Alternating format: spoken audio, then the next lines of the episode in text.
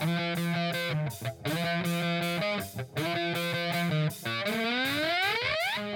following podcast is scheduled for one fall with no time limit.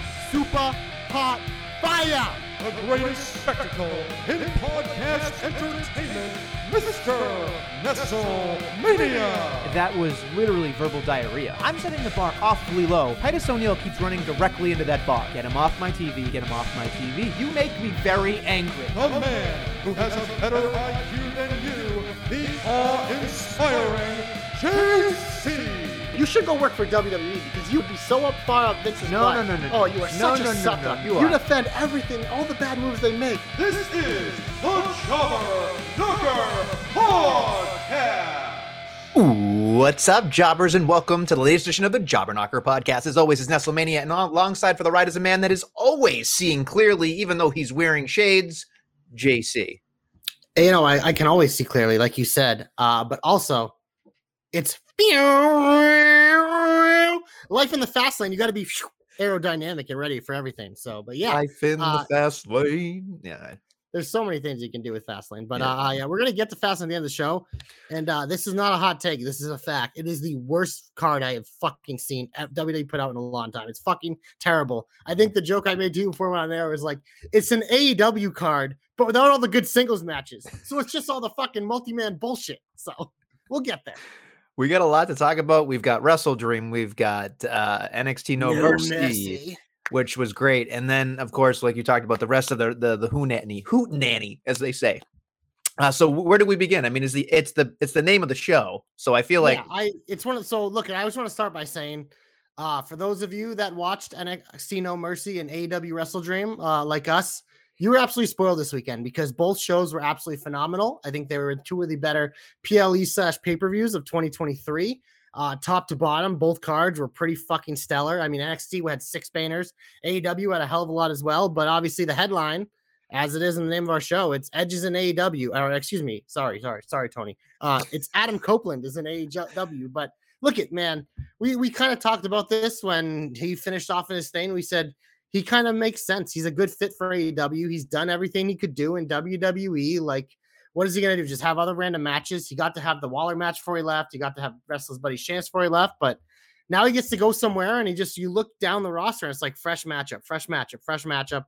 Um, it's something he's obviously reunited with Christian. Uh, they're going to be going toe to toe. That's how he actually debuted. If you didn't see it in the main event, uh, when Christian and friends after WrestleMania, we got the Nick Wayne turn that we were waiting for, literally waiting for. We got that, and then all of a sudden, fucking Edge has to make the save to help out Darby. Oh, by the way, Dom got full chub because Sting came out before Edge, and then Edge actually saved Sting. Saved Sting. Edge and Sting have never been in the ring together, so I mean, this is a very exciting weekend.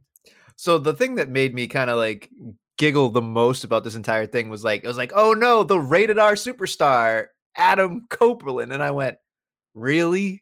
We're using his name, really? What you want to be called, Nedge? Nedge, Sledge, Sledge. Corner, the rated R er. superstar. Sledge. Hedge. Man. Curb, Curb, Oh, anything, obtuse angle. I don't care, anything. Like it would have been hilarious to me. But when he came out as Adam Copeland, I went, well, that's stupid. Because Yeah, you can't be like you can't be like Christian and Adam. That doesn't like you know what I mean? It doesn't You want to be Page? Yeah, yeah. so that that that like so I when I saw it, I went, well, that was a fucking pop right there. I, I loved when he like shooed the guy out of the way out of the Moment, pyro. moment. Someone someone made on a, a joke on Twitter. Edge ran to the other side and realized there's nobody there on AEW, and I went, oof, rough, rough. But the one thing I will say is, uh, you know, you can say what you want about what happened in terms of what he did, in terms of the cool vignette, and then all that other stuff. But what I really enjoyed was the the presser with with watching him talk because we all know he can talk, and he he made fun of himself right up front where he said verbal diarrhea, and I went, at least he knows that he talks too much. He might have blocked the jobber knocker on Twitter because of the things that at least I've said about him in terms of his long-winded promos. But like you said, fresh matchups. But the other thing that that really spoke volumes to me, and I'm sure that you feel the same way there, JC, was he said something along the lines of like sometimes the relationship with WWE falls apart. You know, and that you know, out of romance, and I he It made a comment. apart. It was the term he used. Yeah, like in a relationship, sometimes you just grow apart. And then the other thing was that basically saying, you know, like I'm not there every three months now. I'm here every week, which, you know, it was weird to me because when he said what he said in WWE as he left, he said, I don't think I have another full year left in me. It almost felt hypocritical because then he got in the presser. Yeah, it was like now you're sitting there going, I'm gonna be here every week. And all I could think about was like, you fucking little snive little shit. Like you had this in your brain the whole time. And of course, it's heartfelt because his daughter was like, go be with Uncle Jay. And you're like, oh, I mean, how can you not love Christian if the kids love Christian, right? I mean, we all love Uncle Jay. Uncle Jay. and he loves all our dads. So. Yeah, of course. If he found out I didn't have a dad anymore, Oh, he'd yeah, probably. he'd, um, he'd, he'd be all over you, Nestle. Oh my God. Number one Oh my list. God. He's going after grandfathers now too and uncles. So I know poor poor Noki's family, by the way. Uh it's just it's just rough. It's just fucking rough. But just watching him do the cutaway, like and then like the presser, he was like, Yeah, they lost their grandfather. Awkward pause. And then on top of it, Christian made fun of fucking the dirt sheet fucking dickhead. And I was just oh, like, out, dude, he roasted Alvarez. It was so good. I was like, he's like, because you suck. That's why. And I was just like, yay. um, Nestle, have you eaten any Waffle House lately, dude? I do. I I love Waffle House. It's my favorite. Um.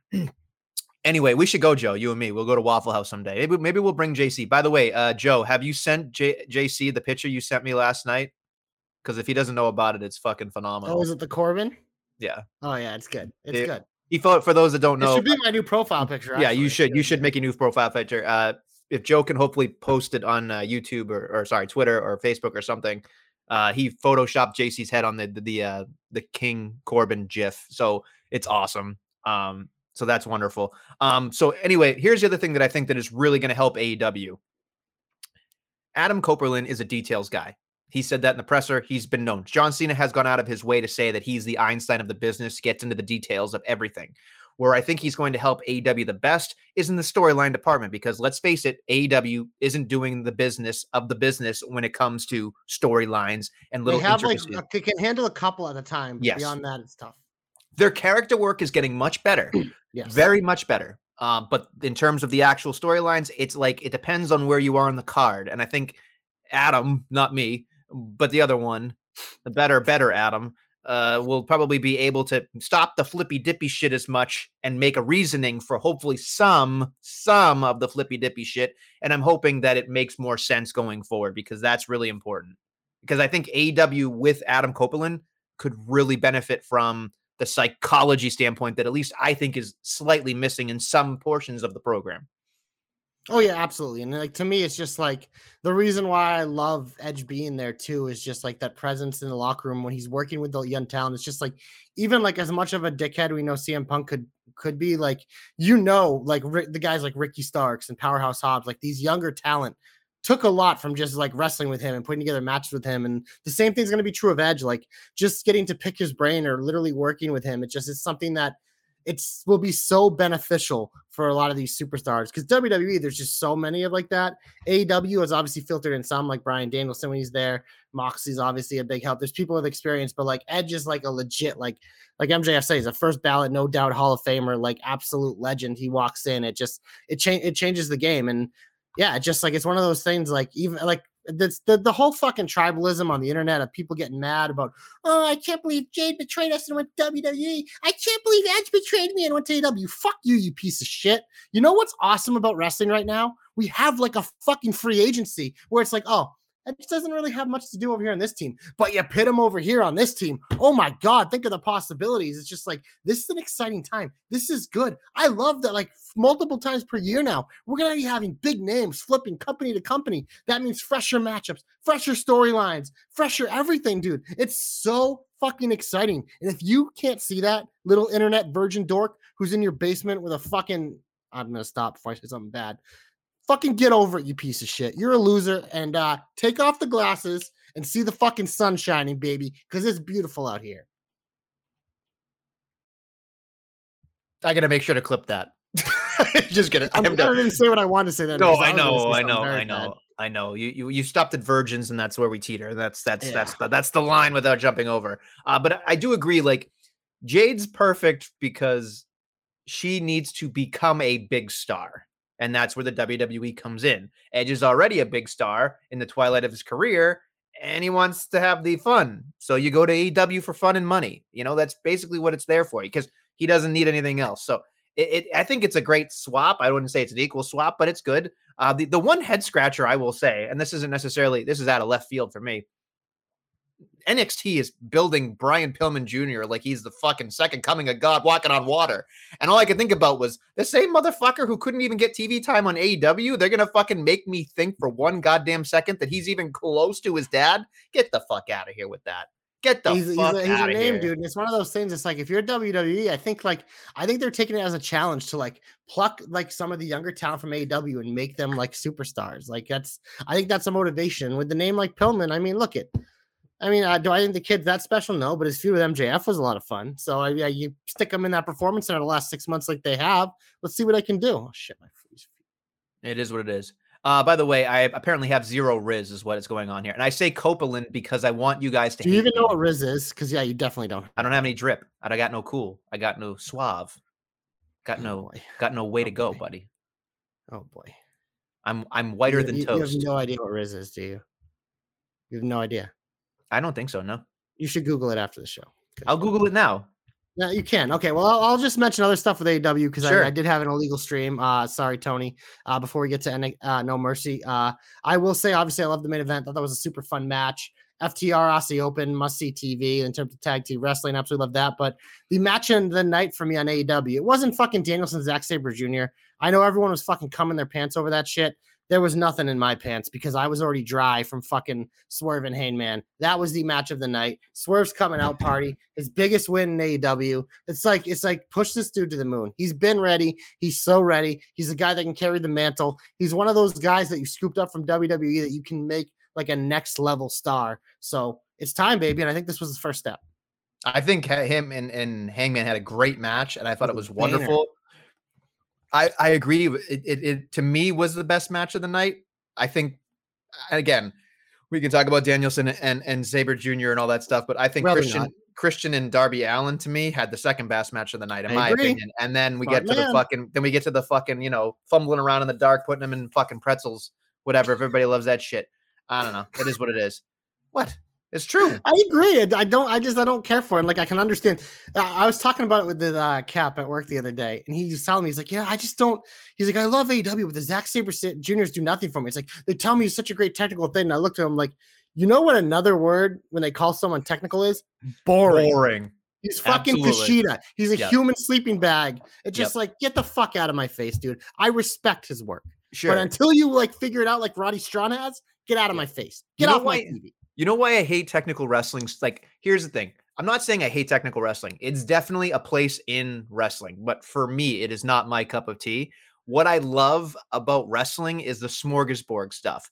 When you can have a technical wrestling match, fantastic. But you don't give me a, a, a place to get excited. Like, I'm not going to get excited for a fucking surfboard and a fuck into a fucking who's a what's it walnut credenza. Like, I, I don't care. Like, I just don't give a shit.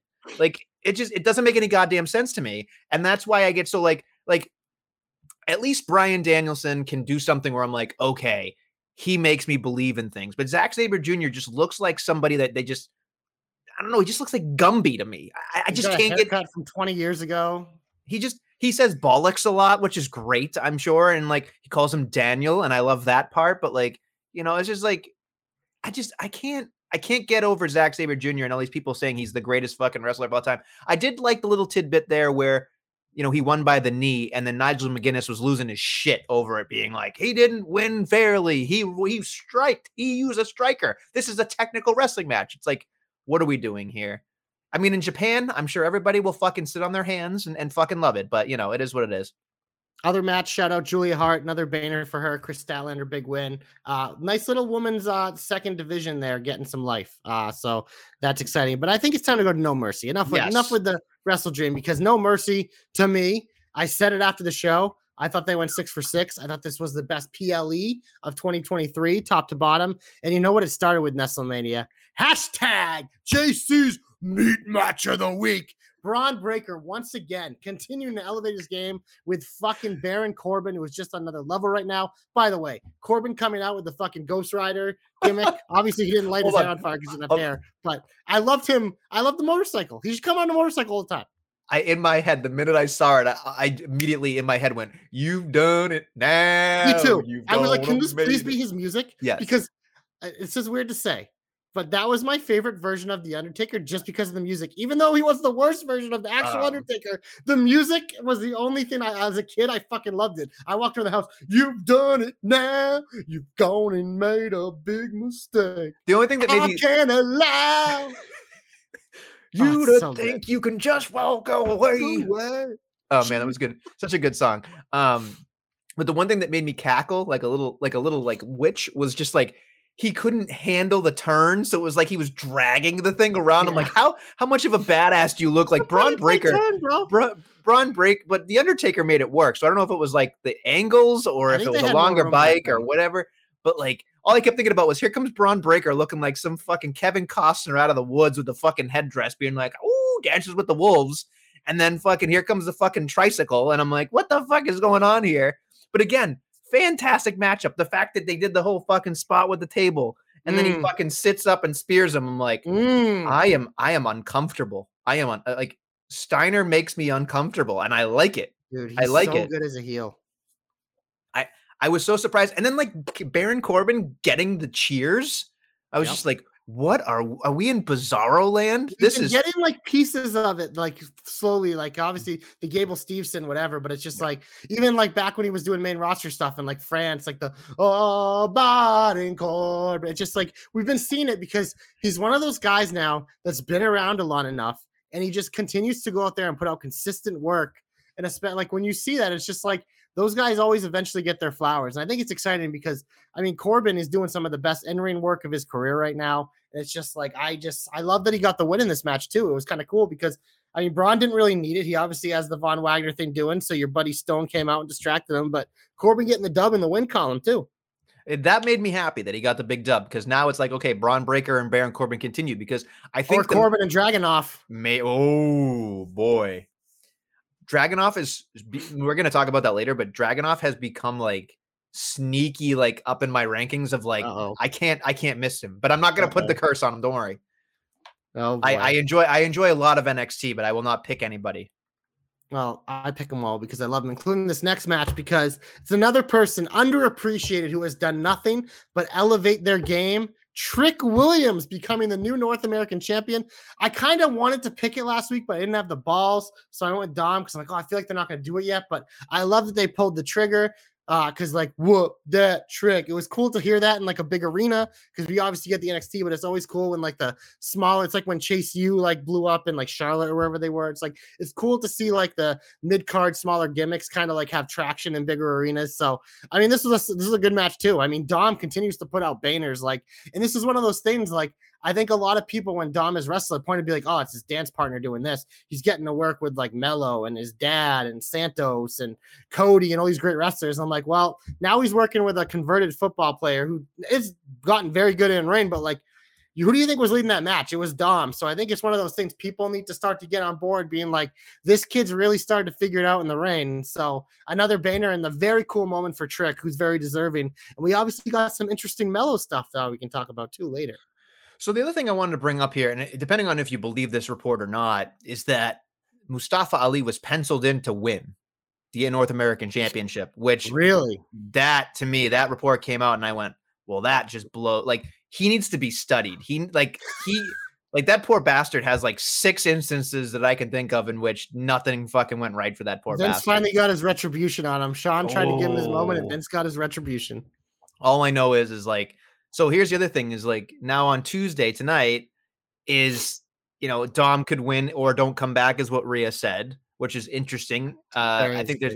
I don't think they're going to get rid of the title off of Trick that quickly, uh, especially with the Carmelo instance that we talked about here. Um, but I think that Trick's the funny thing was was I always felt like Trick didn't belong in the ring when I first saw him, and now he belongs. He It- figured it, it- out. It's one of those figured it things. Yeah, it's one of those because it wasn't. He started. He's like, it was Melo's sidekick, and like I had like there's so many people being like, why does he need to be there with Melo? Melo's gonna be so good. I'm like, but you don't understand. Like at this at that point in time, Trick was Melo's heater because Melo isn't a guy you dislike, but he was supposed to be this big heel. It's like you need a guy like Trick, like the annoying sidekick who always like helps him win and shit. And I think it's been a really cool story to be like and especially how it played out in the main event. It's just like the only reason Melo beat Dragunov, quote unquote, the first time was because of Trick's like inadvertent interference there. So now the story is like, can he do it without Trick? And it's just it's interesting that Trick now able to do it on himself, but like they've been leading in with the story where Melo's been too distracted to kind of support his friend, and you know Trick's kind of being understanding. But then at the end of the show, you get the tease where they're like Melo's happy for him, but he's like he's like touching the North American title, and I was just like, ooh. So it just it's, it's a very interesting thing. It's very cool to just see. That's what I love about NXT, man. We get to see these guys first come on the screen, guys and gals, and they're so raw, and you get to watch them slowly develop. And looking back, it's like, man, just over the past year, how much better has Trick gotten? It's just like that's that's the beauty of the performance center. It's so cool to see. Moving on.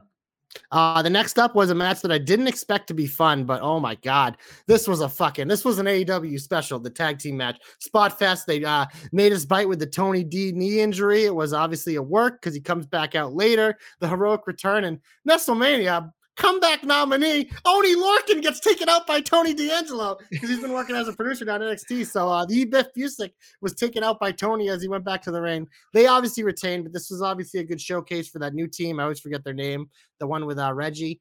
And then obviously out, the out of the mud, out of the mud, out of the mud. Yeah. I, so here's here's the thing. I only read TJ's reports. I don't understand the hype because I look at them and I'm like, okay, they're doing the Grand Theft Auto thing, whatever. They're they're pushing their tricycles, the gimmick seems really cool. but It what is it? like It's just it from the streets.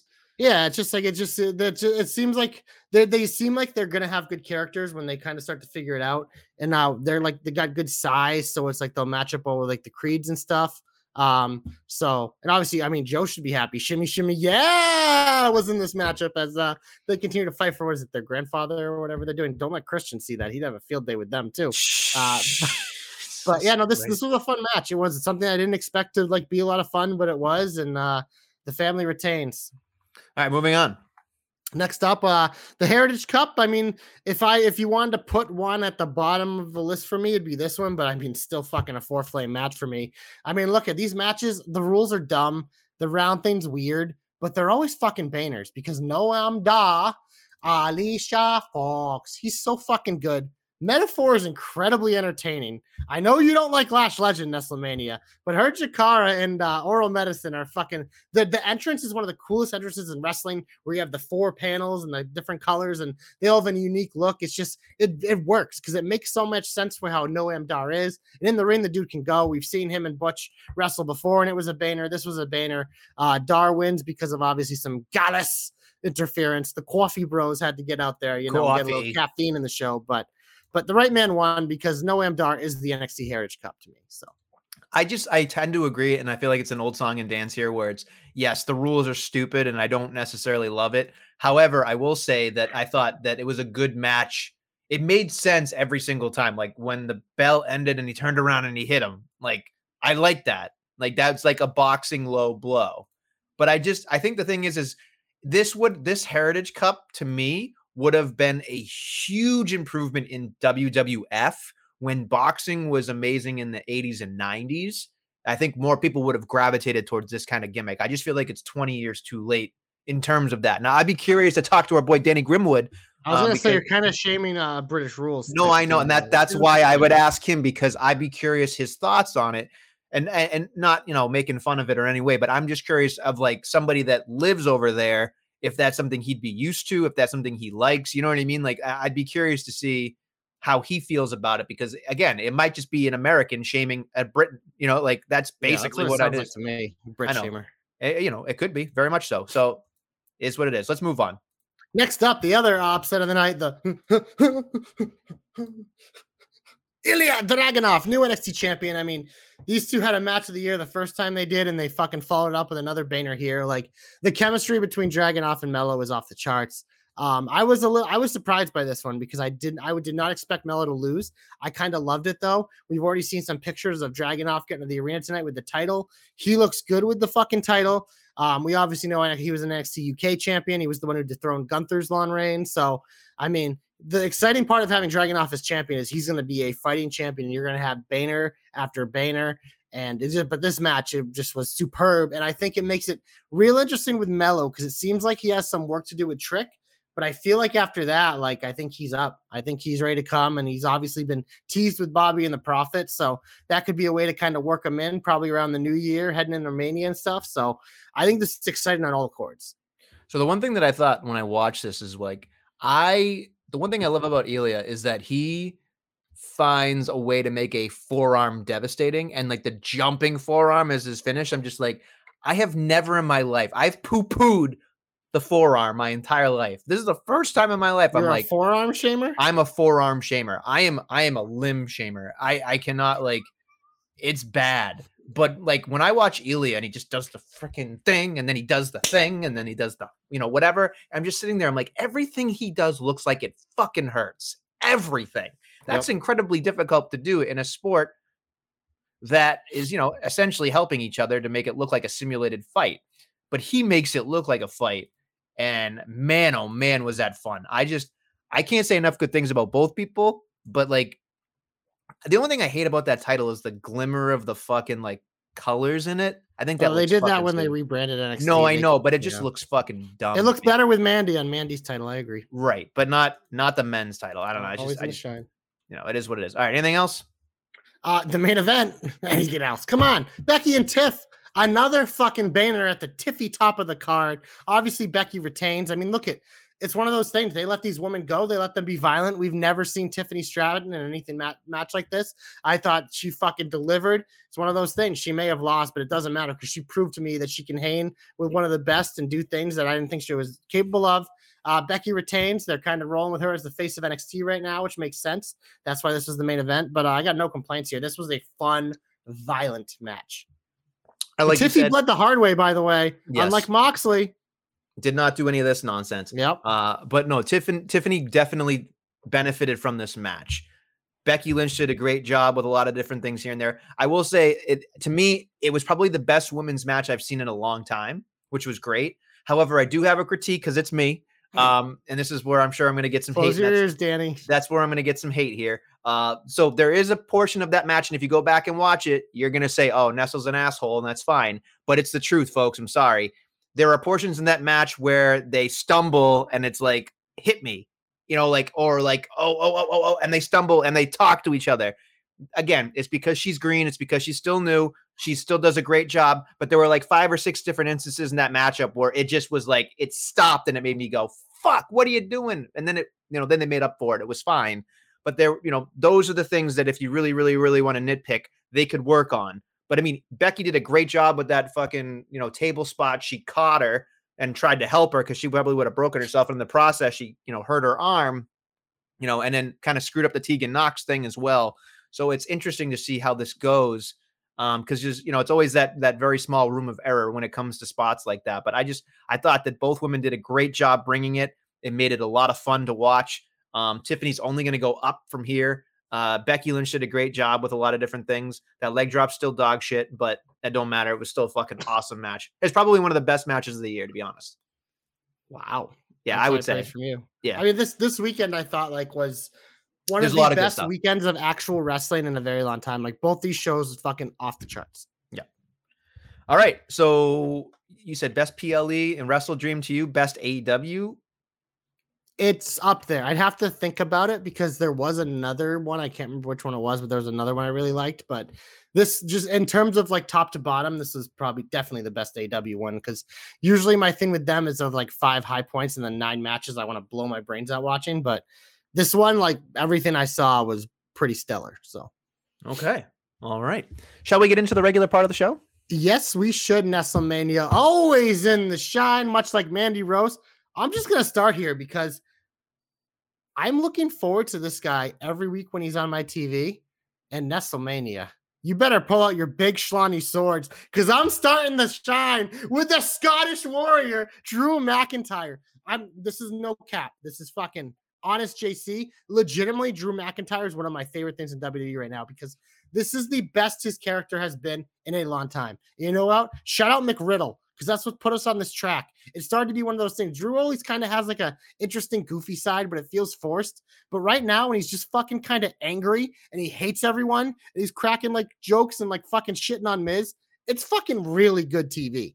It is really good TV. Shut up, Miz. It is really shut up, Miz. It is just really good TV. And then obviously in the ring, he's been having good matches too. Uh, had another uh, a big win this week for Drew, but Nestlemania, we got that bet going, and it just like he is just teetering, waiting to explode. So this thing is coming sooner So, rather so, than later. so what do I? I'm What do I? his work. What do I have to the end of the year? Is that what we decided? I think I gave it to the end of the year because I was nice. You were like WrestleMania. I was like, well, you're an idiot. But yeah, I know. I, I was like, it's like January 1st. Yeah, so January 1st. The one thing I will say is uh, there's something that, again, this isn't necessarily Mac related, but I do want to bring it up because you said the Miz thing. That whole thing where he was like, da da da da da da da da. Hmm. Everybody, everybody hates it on the internet. It was Like, so good. my, my, it was like, it. it was like people were shitting on it, being like, I'm so glad Edge moved to AEW with this stupid shit. And I'm Oh, like, in my well, head, that- I'm like, that's just that's just the fucking plant virgins I was talking about earlier. Ah. Go fucking jerk off in your basement, you fucking loser. Jesus. But no, I just I- I agree. I actually wrote in my notes here that there was a really good call where he had a backstage segment where Drew said, "No one helped me when the bloodline was around."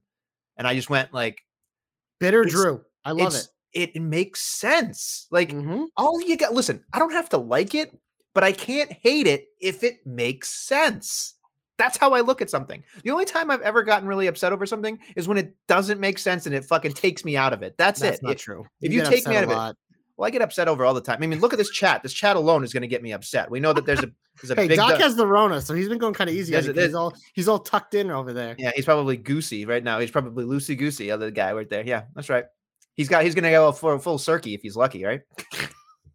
on his iPad or something. I don't know. Oh. Hopefully, hopefully TJ puts up the full circuit uh, t-shirt coming on the Jobberknocker. dot- uh, slash there you jobberknocker. Buy the merch because all the merch is always in the shine, baby.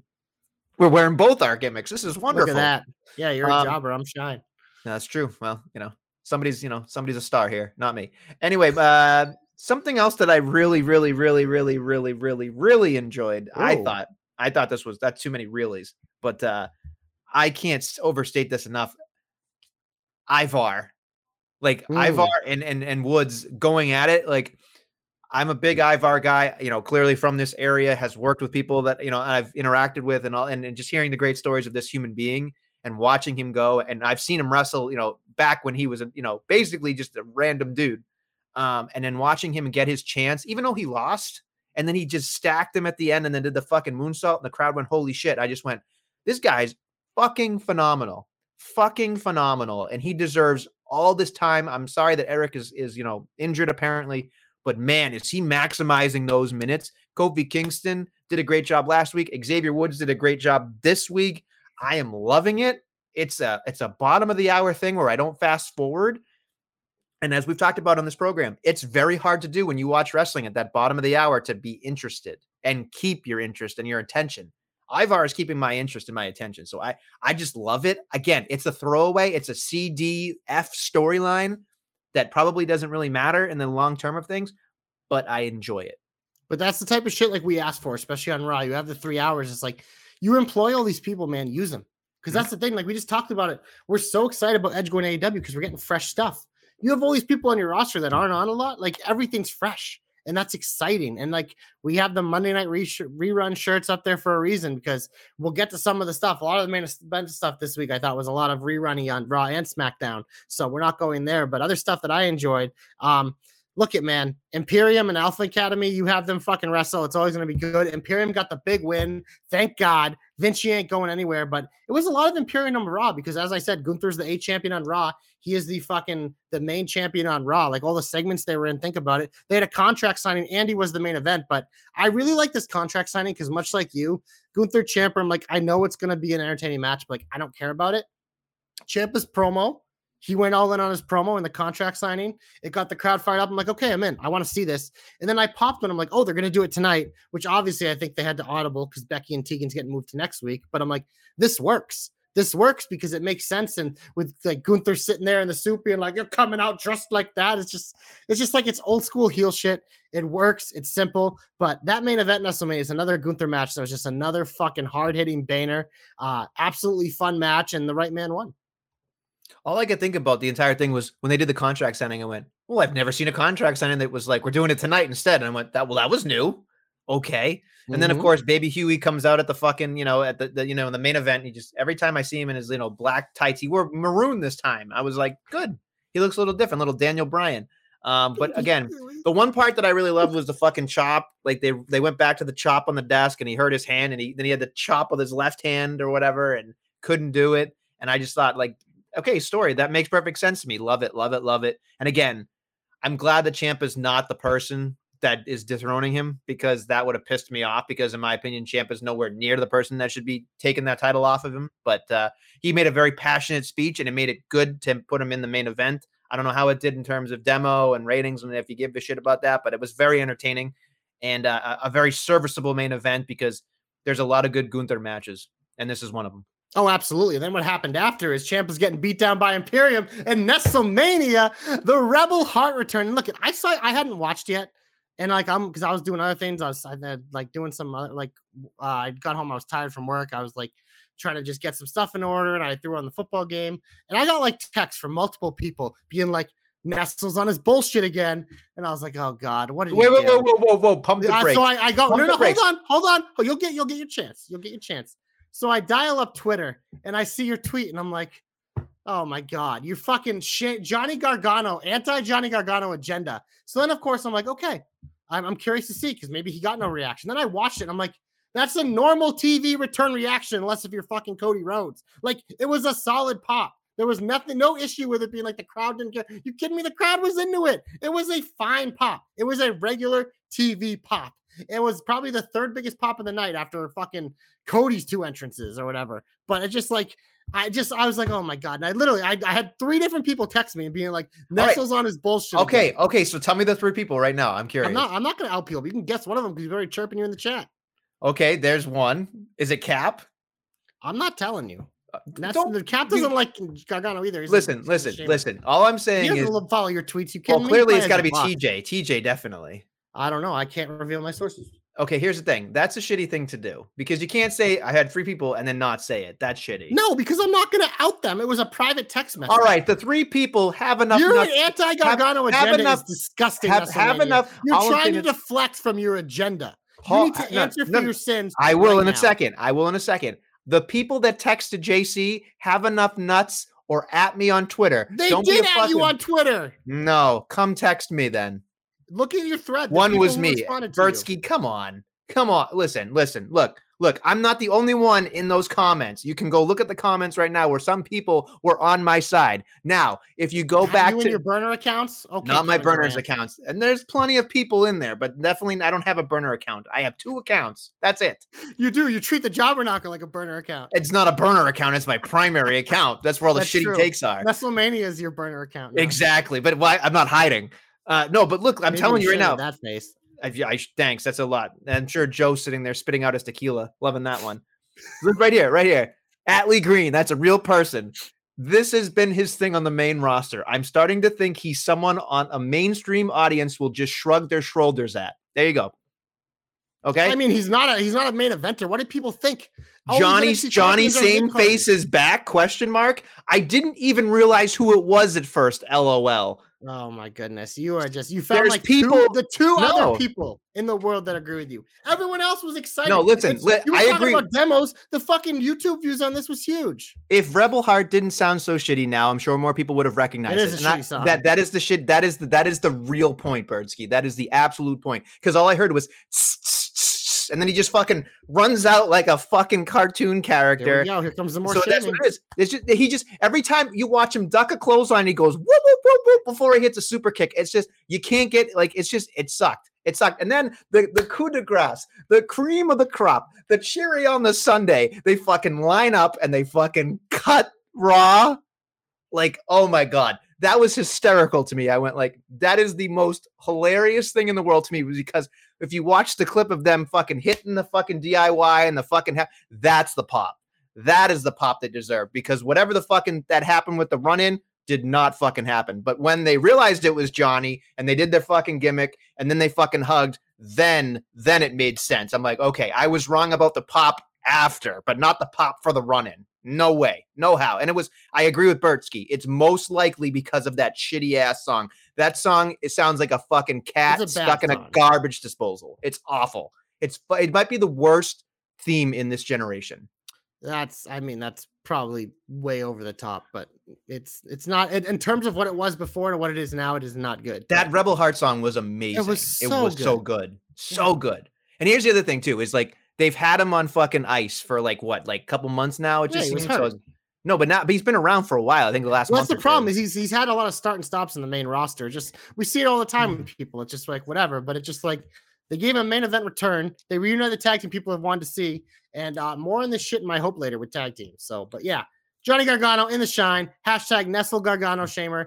Hashtag Justice for TJ. Hashtag Justice for Bertsky. Hashtag Justice for everyone else because Nestle's a hater. Listen, all I'm saying is to the Docs, the Bertskis, the TJs, or anybody else in the world, if you got a fucking problem, come to me. They Don't all fucking do. I'm just saying there are some people in WrestleMania who don't really like tweet on Twitter. They're just kind of like observers. So they follow us because I can see what they see. And they see your fucking agenda bullshit. And they, they're just like, oh my God, what is this guy? Like, who is he? I'm So here's the thing. Here's the thing. The here's here's here's what I don't like about it is they're mm-hmm. presenting they're presenting Johnny Gargano and Ciampa in the main event. They don't belong in the main event. I'm sorry, they just don't. Not on Raw. They don't. eh, it's They don't. No, what I like? no, what but you can't complain every week then being like we have the same main events. No, I I'm like not. I'm just saying those main events. people. Those this people was the don't main deserve story. main event. They deserve to be there this week. You're a fool. I'm just saying. Doesn't make any sense. Wang's back, by the way. Gotta love that huge Oh. Wang. I love huge Wang. Thanks for coming back, huge. Uh, so we're sorry, we're, we? We're at positive stuff, right? So after after Yes. my nonsense propaganda, yada yada, whatever you're saying. Um, what else you got that you liked? Um, uh, we can go over to SmackDown because I, I, uh, we get the Grayson Waller effect with Bobby Lashley. I love Waller telling Bobby he should recruit him in theory, and Bobby being a man of history, being like, the last person I'm gonna recruit is fucking Austin Theory. Uh, so I thought that was good. I always like when like they they have because a lot of the times like especially in WWE they try to make us forget things when like people are teaming up, but it's like. I'm glad that Nugget was there was Bobby during the Triple H era, It's been a lot better because we've seen KO do stuff like that too. But obviously the profits come out upset. Uh, so we get all that, uh, and that leads to a fucking AW match at the PLE. But I just enjoy. I mean, Grayson Waller, they give him a fucking platform every week, and they give him like whatever they need to be the hot story. And I think he just he puts it where it needs to be. He lays it up where it needs to be. Can we can we start a hashtag Wayne gang? Sorry. In the chat. I love it. Um, so the other thing that I really enjoyed was Rey and Santos. Thought that was a fucking awesome match. I loved Yes. Lucha Libre. I thought that was wonderful. I loved that the Street Profits came out and beat the shit out of him. So They took Ooh, away the opportunity for Santos to turn heel. I kind of I, like that. I love that. I do. I they do. cucked us. They cucked us a little bit. You like you like a little cucking, just not a lot, just a little cucking. Um, the other thing too that I thought was kind of fun was the Elton Strong has a T-shirt now that made me fucking pop. I just love fucking Pretty Deadly in general. Um, I'm curious. I mean, obviously, LA Knight comes back, huge pop, yada yada yada. It seems like Yeah. a foregone conclusion. Don't really care about that. But there's a lot I, there. a that- week late and a dollar short on that one. yeah, well, I mean, obviously, he had COVID, nothing you can do about that. But it is what it is. Is what it is. Uh, moving over to Raw, I would just want to make sure that we don't miss anything on Raw specifically. The one I thing that have made one me more thing on Raw. Okay, go ahead. uh Tegan Nox winning streak continues, but it's also kind of heat because why the fuck are we giving women two minute matches on a three hour show? Like, like, uh, I mean, Uh, look, at Chelsea's amazing. I enjoyed the backstage thing with her coming coming in, being like, people complain. It's just like she's so good. She's the type of perfect person to put out there with Tegan right now when we're trying to slowly build up Tegan because she's another one that is just she's just barely ever been on TV. So it just I'm just glad that her winning streak continues. They're booking her strong. Her and Becky next week for the NXT title on Monday Night Raw. Shiniest Wizard two weeks in a row. Happy JC. so you know what I just realized as I was looking at my notes? I think you're right. That was the only woman's match It was on and Raw. it was two minutes and It four was two seconds. minutes and four something on seconds. the internet. Yeah. Disgusting. That's disgusting. hilarious. So you're gonna give Chelsea's me call- also a champion. you're go- also her gonna call better. me you're gonna call me a shamer. Triple H is a woman shamer. He is I mean. WWE has always been that way with on on Raw. Like pay per views, they'll give them time, but like on Raw, for some reason, like it majority of women matches are like this, and it makes no sense because you have three fucking hours. I mean, you could you could have scrapped so many things on Raw. Cut Like, one of the fucking twelve fucking Judgment Day segments, or just cut every Seth Rollins segment because he's boring. Cut fucking Cody's random fucking promo like that didn't the need to ol- do no, you know what's funny? They have to do that because they have to have his entrance on. He the did it already. people He did it I know. I know, but they had to do like a real one where we can stop and pause and everyone can go, oh, because the other one was like a run in. So the other It's thing that like that's me, why they do it. They do it just for the fucking pop from the crowd. It's so funny, but it's just like another. That's more heat. We're in the heat now, by the way, because that's just more heat. It's like fucking WWE just can't figure it out. They fucking they, they have no idea what to do with Cody. They have no idea what to do with him. So now we're having him team with a fucking Uso going for the tag titles. What are we doing? What are all we I doing? could think of, all I could think about was, man, are they going to put this poor bastard on ice and then try to thaw him out right before WrestleMania? It is like he might be the most important person in that roster right now, but they are not treating him that way. They're just not like Because they are. they know they don't have to because no matter when he comes out, the place goes nuts. Place goes fucking I just- for him. I just laughed so fucking hard that the beginning of the night he showed up in full gear, no pun intended, ran out to save everybody, and then two hours later he's back in the suit. I went like, "What do you do? Aren't, aren't you going to be in a dark match later? Like, are you going to change again? Like, what are we doing? Like, Maybe you know what I mean? in a suit like Miz did. I know, but it was just like, what the fuck? Like, what? Like every time Cody comes out now, I'm just like, he literally has nothing to do. He They've had had nothing, for him to do since Brock Lesnar. He's just It's amazing just to me. yeah, it's just it's they have no idea what to do. They have no idea what to do because they refuse to give Rollins legitimate opponents and Roman Reigns isn't there. So you have fuck you're pretty much without two world titles. Like you you don't have two world titles right now the way they're booking it. Like the World Heavyweight Championship is a mid-card title right now. It is a mid-card title the way they treat it. Like Gunther's title is more important. Oh, yeah. it's like a super mid card title. It's like they don't have world titles right now. So you have fucking that's why the thing with Drew is so interesting because they're like, okay, this guy probably should be competing for like world titles, but they found a way to make it interesting. But it's like KO and Sammy doing nothing again. Judgment Day just has to feud with themselves because they don't know what to fucking do. They're the the Usos and Solo and Cena and LA Knights all like tag team boring shit. The Cody's just kind of out there like smiling and kissing babies. It's just like it's a mess. I did I did laugh at Mac saying the Cody verse. I was like, oh, maybe we are getting Cody versus you know Drew McIntyre. Because that to me, that's like an actual thing, right? Like I can get I can get behind that and be like, okay, Mac makes sense right now. He's upset that Cody's probably in his way at some point. Like he brought Jey Uso back, so clearly he's gonna have a fucking, you know, you know, get butt hurt about it, and that's fine. But like if Cody Rhodes doesn't have a, a viable option like November, December, that's gonna be rough because he ain't Well, winning the Royal like you Rumble said, again. we have this stupid tag team match because they're just fucking delaying so we can get to war games Yeah. where it can be Team Cody versus the Judgment Day or whatever. I just I don't. Here's the thing: I have never in my life not like I've enjoyed every War Games. This is the first time where I'm just thinking to myself like, it'll be cool. It'll be. I was gonna say cool you fun. say that, but the match is gonna be really the match is going to be good. There's going to be some awesome spots, but uh, up into the lead up of it, I'm just going to be like, end it, just fucking end it, please. You know what I mean? Like it's it's getting to a point where there's. I am my eyes are bleeding by 11 o'clock on a Monday. I, I am I am. It is a tough watch sometimes. A tough watch. It's just the top of the card. Just there's no creativity right now. There's no creativity right now.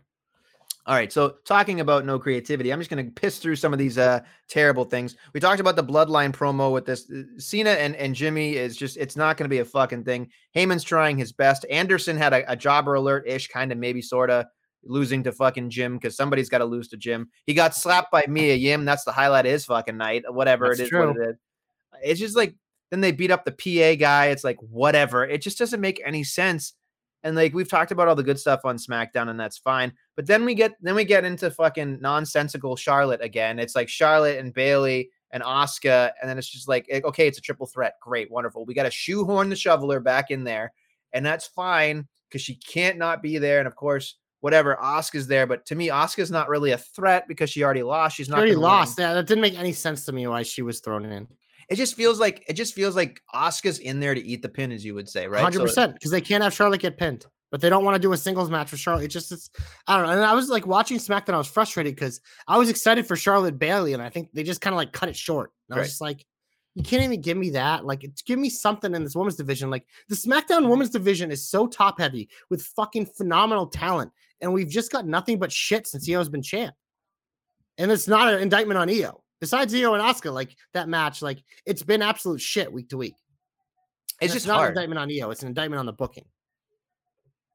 it's really fucking hard because I just I'm sitting there thinking to myself, how can people think that we're gonna tune in every week and think that's okay?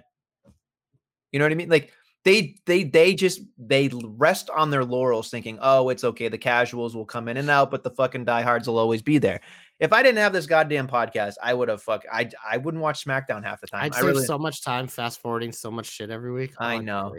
i know it, it's almost like it's almost I like watch it for you guys, damn it. And there's still a lot I don't watch, but I'd watch a hell of a lot less. yeah we'd have a lot more free time on our hands for sure Yeah, Um, so then moving on to Raw very quickly, the ladies started a brawl, which I did enjoy, but then I just thought to myself, like, what the fuck is going on? Like, they just did it and they didn't fucking address it.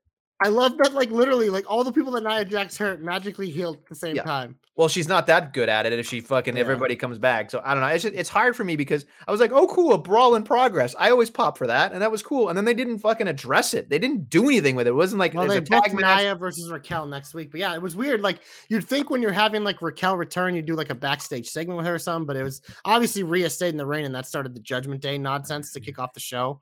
I will say the one development I'm liking is that like Rhea's all aboard the JD train and like using JD to help Dom. I'm assuming on NXT right now it's Rhea and JD are there, and I think I think what's probably going to happen, and it's going to sound stupid if it already has happened, but I feel like Priest is going to somehow kind of cost Dom and just continue the nonsense of whatever. But I don't know. It's one of those things we've talked about. It's just like it, they've got completely away from like the money in the bank tease, which maybe is a good thing because maybe that it's coming. But it's like now we're having like they're defending their tag titles against a non-tag team what feels like a throwaway, and it's just I don't know. It's just it's all over the fucking place, man.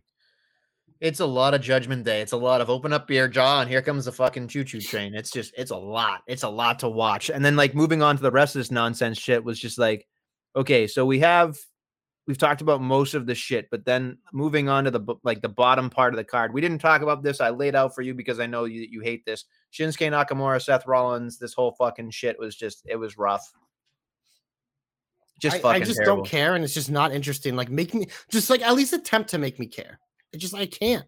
You've already beat this guy clean, and he wasn't. A, it didn't feel like a real contender in the first place. Like yes, his new entrance is cool. I like the stuff that he's doing, but it's like it's just it's not interesting. It's a, it's a mid card feud, and it, they they book it like a mid card feud. It's in the middle of the show. It's not even at the beginning. It's not even at the end. It's in the middle of the show every week. It's just kind of sandwiched in, which is just telling me it's like it's not important and like it's one of those things. It should main event on Sunday at Fastlane, especially looking at the card, considering as of right now it's the only singles match and it's the only world title. But exactly, it's Cena and the Bloodline probably the main event. So it's just like, oh, well then we're probably not getting a cash in. So then my interest is completely out the window. Yeah, and honestly, it would be weird, but I think that Nakamura might have a shot here. I don't think I'm going to pick him, but I mean, he has a real, this time around, he has a real shot. I guess. I don't know. Like, then it will really be a mid card title. We're already know. trained to it, which is a shame because it's not an indictment on really. I mean, Seth has been pretty boring to me for a while, but it's not necessarily his fault. I think it's just like they know Oh, it's like, oh, we can send him out there, he'll sing his song and do the bullshit. The fans love it, and he delivers in the ring. But it's just like there's no extra effort with him or that title right now, and that's what pisses me off the most. They've done a good job with all different things in the show, just not that person and that title. Like, Which is stupid because it should be, but it's like it feels like it's like it's like Cody, the Judgment Day, Gunther, then Ma- Becky, then maybe you start to think about Seth, and it's like that's a problem. what I what I think they've stumbled upon, and I think this is what's going to either help them or hurt them going forward, is they thought that the bloodline was an equation on how to get everything over. Like that's the that's the A storyline because the bloodline was so good for so long. They're trying to replicate it with the Judgment Day, and that may or may not be working. But in the process, the Judgment Day aren't the. There's nobody in the Judgment Day that's a world champion yet, so it's it's hard. I think. Well, I'm sorry, like trying to equate Roman Reigns to it, but yeah, but I get Yeah, what yeah, I'm. yeah. But even Rhea's not doing a I mean, job. Jay called her the tribal tribal mommy or whatever he called her. So Yeah, so I don't know. I just I just feel like they're just they're they're just doing that, and like you said, it's Seth Rollins has fallen so far into it where it's just like we are just running, walking, wogging through the motions here. I guess it is it is terrible. It's like watching a fucking exhibition. It just is. I don't give a shit about it. I I don't care at all, and I think that Seth Rollins unfortunately needs to go away, get healed up, and come back because uh, what do you do when he loses? Like, what do you do? You've already talked about him being hurt. So, like, to me, it's like once he loses, go away, fix your back, then come back. yeah, it'll be interesting. It'll be interesting for sure. All right. You want to get hopeful? Glorious, you're my only hope. I'll go first because I probably have one and you don't. I know reversal roles. I had to bring it up, but Yeah. I yeah no I kind of alluded to it earlier. My uh my hope is about tag team wrestling in WWE because it's kind of getting frustrating for me because you know we talked about the Sammy KO, you know, reign really being disappointing because it didn't really work and WWE has some horses, man, in that division. They really do. But it just like none of them are like anywhere close to this title, man. It's just it's and then we look at on Sunday, we're booking Cody and Jey Uso as a fucking tag team.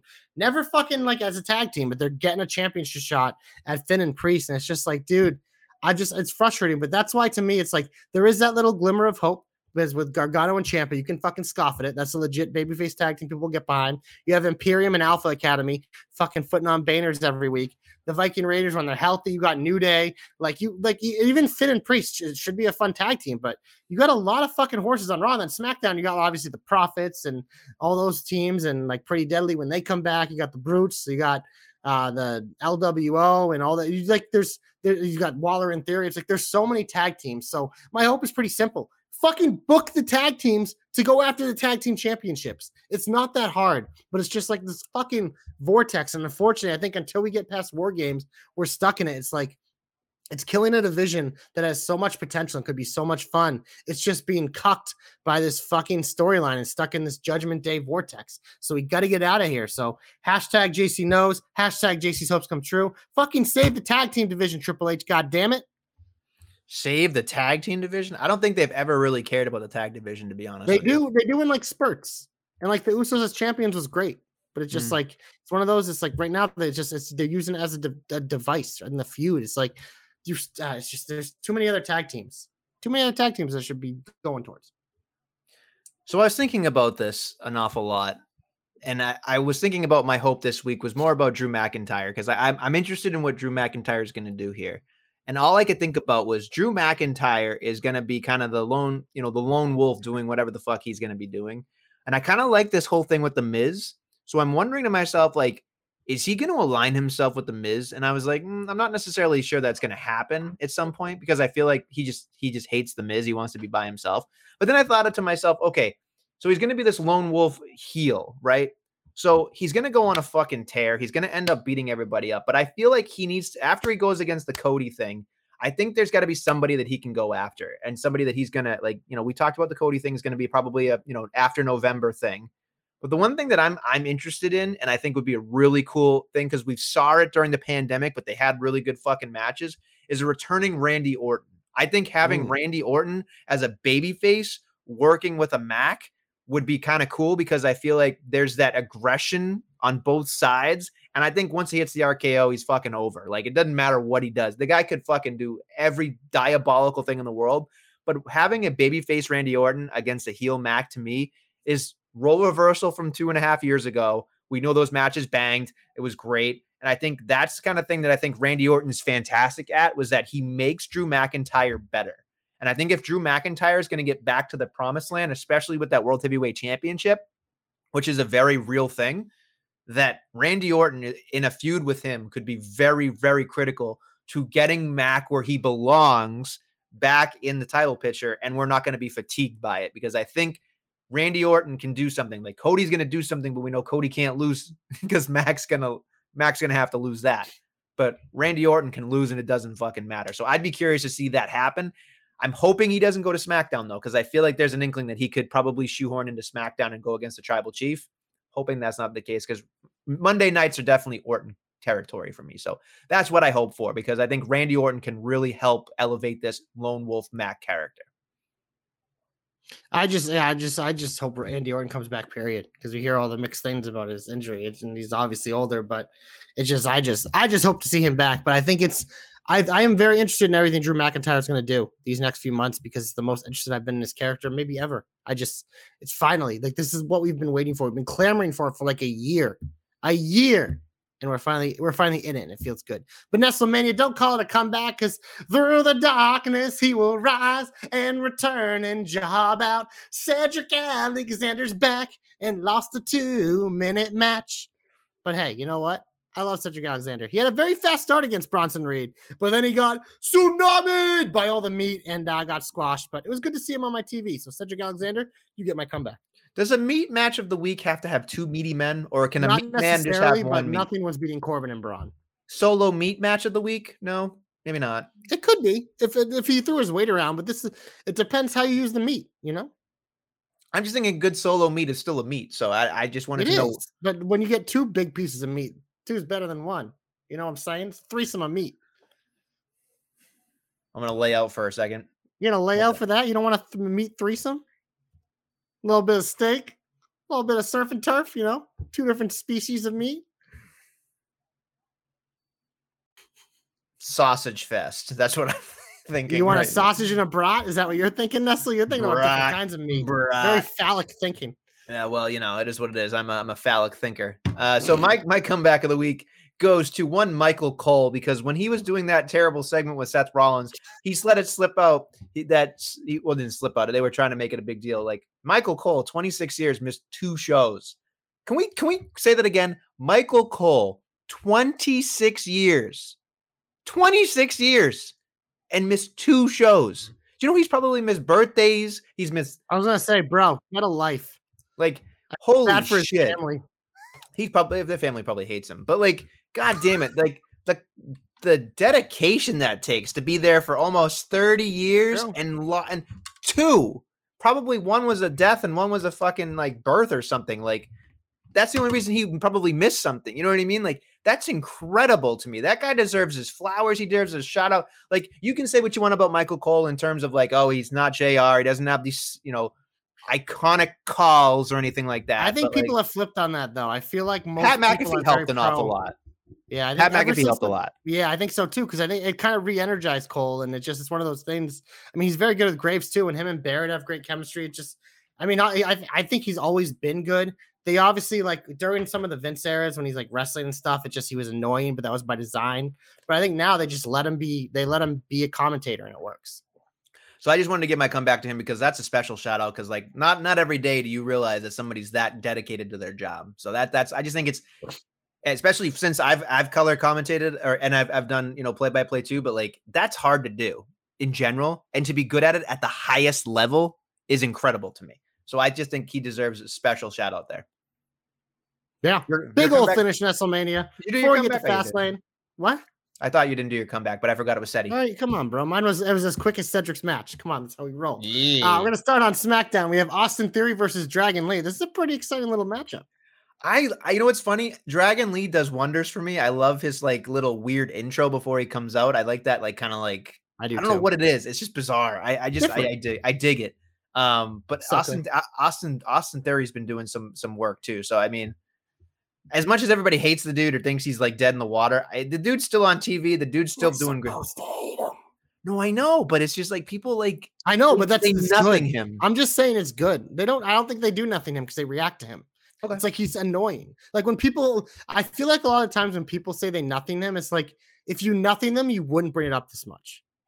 You know what I mean? That's like fair. the people that you nothing are the people we don't talk about. sure. And that's an indictment. Like those are the people we nothing. The people that constantly bring up some being like, "Oh, that guy has go away." He just like you by you bring it up, it tells me that that's not true. The people who actually have that stuff are the people you See, don't talk about. See, I hate the term "go away heat" in general. I do too. It's because it doesn't make it doesn't make any sense to me. If it was Yeah. go away heat, it would be silence. Yeah. That's, be no that's go away. You don't want to watch the guy. If you boo somebody, somebody back there is going to go, "Oh, this guy's over." They're not going to. No, makes no sense. yeah, I just don't think it's nonsensical. People are it dumb, doesn't make any sense. I agree. Go to Monday Night Raw. We have three matches booked. Becky Lynch versus Tegan Nox and her shiniest wizard for the NXT Championship. Ivar versus Kofi in a Vikings rules match. And uh the women's meet match of the week, Nia Jax versus Raquel Rodriguez. I'm not touching that one with a 10 foot pole. If you called it a woman's meat match, I don't even know what to say. Well, I. I'm an equal opportunity. If you got if you got extra meat, whether it's muscle or a little bit of fat, you're eligible for the meat match of the week. It's not a bad thing. It's a very positive thing because we all love meat. It doesn't matter if it's man meat, woman meat, any kind of meat. We all like meat, baby. what Unless about if you're vegetarian? man. Yeah. Well, yeah, then you don't like you like different kind of meat. You like veggie meat. so, what is the opposite of a meat match of the week? Uh Dragon Lee versus Austin Theory because there's zero, like Austin Theory is like zero 0%. body fat. Yeah. Okay. All right. oh man, and that's great uh, in its own way too. That that's probably a flippy dippy match of the week. Yeah, that that's uh that's lean lean lean cuisine of the week. lean lean cuisine essentially. All right, sorry, we've lost control of this. Uh, women's match will be fun. Austin Theory Dragon Lee will be cool. Uh, Becky, we know is winning, so I don't really I'm I hope interested Tegan wins just because you said that. No fucking. I fucking. mean, I hope she wins anyways because I love her. But No fucking way. Not even a fucking oh, chance. oh, by the way, Guthrie trying to fucking like troll me on Twitter about her being a natty tag team partner. I'm like, first of all, she's already been a natty tag team partner, unfortunately for her. But second of all, she's on TV fighting for a title. And what's your girl doing? Nothing. So go back to the bleachers with your girl Zoe and shut your mouth, Guthrie. Boom. There's my comeback. Uh, but yeah, um, I just uh, I don't know anything that's booked for AEW this week. I know in two weeks on Tony Khan's birthday, two weeks from tonight, it'll be Edge's debut against Luchasaurus. Tony Khan's like, "It's my whoa, whoa, whoa, whoa, whoa, whoa, whoa, whoa, whoa, whoa, whoa! You mean Adam Copeland? Oh, sorry, sorry. I'm going full MJF. But yeah, I uh, I there's stuff booked for this week. I didn't write it Ray. Fenix limping into this fucking match against Nick Jackson of the Oh Young my god, I could not give two fucks. Nick Jackson's gonna win though, I think, because Rey Fenix is hurt. I would hope so. Uh, Adam Copeland is uh He's also there. he's there doing He's there his mission, on uh, Dynamite and Collision. Tony made sure to mission statement, by the way. So Oh, it's a boy. mission statement. prepare for 20 minutes to start the show. Oh my god, I cannot be more excited to fast forward that in my entire life because he's gonna fucking talk forever. It's I just, I mean, I unpause it when Christian interrupts him. I hope to Christ that he does. I, I'm literally scrolling on Twitter right now to see the match graphics. I have not been able to find one. I, I give up. I can't find a Yeah, match. it's, it's uh, they definitely had some, but I didn't write them down and whatever. They had a great show on Sunday. Shit will happen. They'll book stuff. There'll be random matches. There'll be stuff. but yada yada. I'm yada. just here for Christian Cage and his new son Nick Wayne. Uh, but Nestlemania, we got to go to Fastlane because we're gonna drift here, a little Tokyo drift right into the fast lane. Five matches booked as of now. As we allude to off the top, this looks like a steaming pile of shit. Uh, WWE has delivered match wise though, so I'm sure it'll be entertaining. They might add some stuff, but this is literally an AEW pay per view without the singles matches. But uh, yeah, we'll start with a tag team match for the undisputed WWE Tag Team Championships. The Judgment Day of Finn Balor and Damian Priest defend against Cody Rhodes and Jey Uso because we split up the Usos just to put Jay in a tag team with like the number one single star on Raw. What the fuck are we doing? But the Judgment Day retain, I would hope. Judgment Day does retain because I feel like there's going to be a miscommunication here of some sort, um, in terms of maybe Jey kicking Cody or doing something. I don't know. I just I feel like Jey is going to eat something here because Cody doesn't lose, right? So That's seems true. like Jey is what it is. That would be interesting. Uh, next up, we have a six-man tag team match because Nessa loves this. Oh. The uh, LWO of Rey Mysterio, Santos Escobar, and either Wilde or Toro, they haven't announced it, with Zelina will take on Lashley and the Profits of Dawkins and Ford. I mean, I feel like Lashley and the Profits are the pick because they're they're new, but I just don't. This is a fucking TV match on pay per view. Six man I- tag, get out of here. I mean, I'm putting Lashley and Pro- uh, Profits down for both of us. You don't even have Yep. to say it, but like it, like this entire thing feels like a SmackDown to me. Yeah, this card is terrible. Next up, this match will probably deliver and be really good. But last time I think we had this, it wasn't good. So we'll see. Triple threat match for the WWE Women's Championship. Iyo Sky, Asuka, Charlotte Flair. Triple threat just means Iyo's going to pin Asuka. Simple as that. Yeah, Iyo better fucking win because if it's anything else, I would be fucking shocked. I, I actually I would riot if if fucking Asuka wins. No, she doesn't need it. And Charlotte, Jesus Christ, Wouldn't Jesus Charlotte tie the record with this one or something? no, she'd be 15 at this point Oh, because okay. they decide whether or not whether the NXTs matter or not. They said So they have a did. th- they have one more throwaway win for Charlotte. So be on the lookout for that randomly. can't wait to throw away more. Yeah, it's great. Yeah.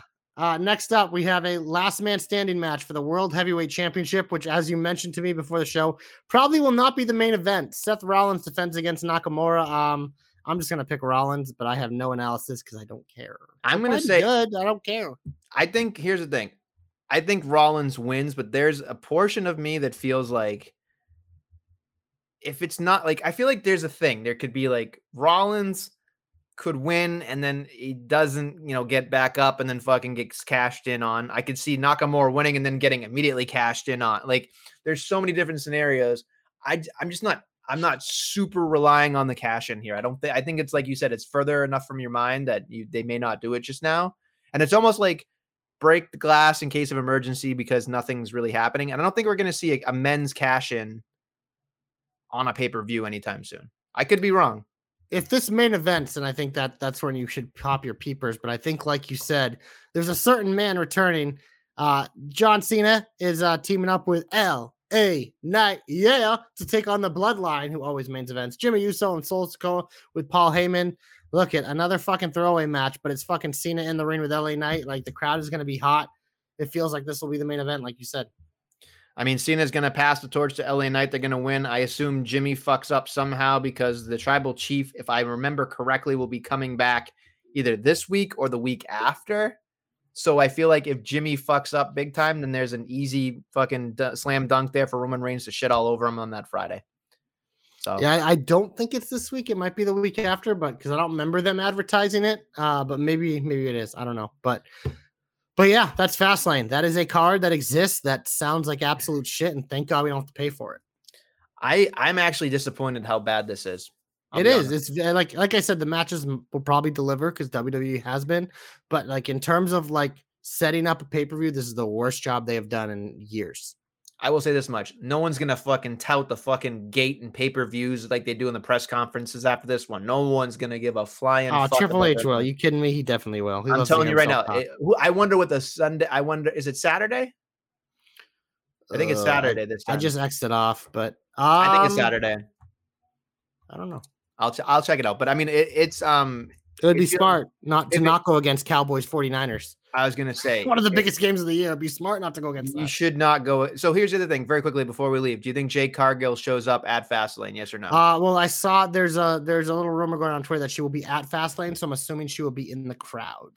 Ah, It's my guess. She will be sitting in the crowd, and they'll do is- that type of thing. It is Saturday, by the way. So Saturday, Saturday, Saturday. Saturday, I was gonna say it's not. It's a small UFC card this week. It's fight night, so that's not an issue. Because that's something that we're gonna have to look out for in the TKO era. Is that I think we're gonna see a lot less of WWE and UFC going head to head since they're like the same company now. So on but they're not the at same, not the same fan base. it doesn't matter. You don't. There's there's enough there's enough carryover that they'll make WWE go to Sunday if it's a nighttime card. Stupid, fucking stupid. They started like Hmm. 10:30 at night. Who do? Who, what does it matter? Like the real matches. No offense. I mean, there's the pay per view cards. The prelims are usually very good. So I know, but they're also not better free- than this Fastlane card. I can tell you that. They're also on free TV though most of the time. No, they're usually ESPN Plus, which you have to pay for. Ugh. Free TVs like once a month, maybe. All right. Yeah. Well, on that note, do you have anything else you want to get out of here?